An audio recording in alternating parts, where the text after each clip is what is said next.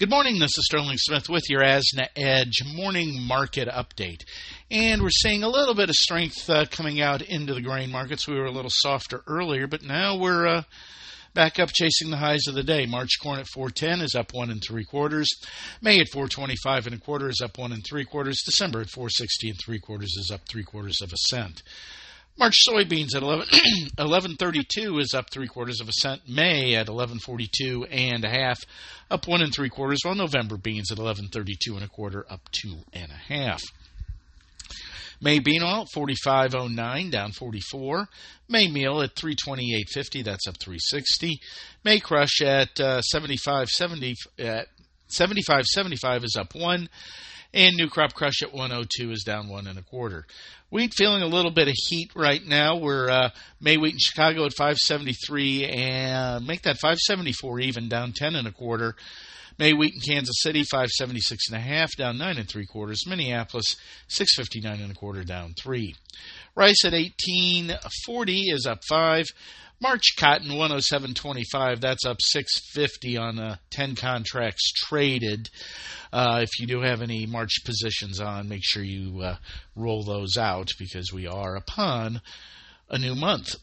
May cotton, however, at 100 spot 91 up 211, and December cotton new crop 84 even up 81. April live cattle 186.02, that's down 170. April feeders 255.37 down 358 this morning, while April hogs at 87.12 are up 123. April milk at 1756 is unchanged. May orange juice 351.25 down 20 full cents. That's limit down. April crude oil 79.13 that's up 26 cents. We were as high as 79.62 though. We have since backed away on weaker components.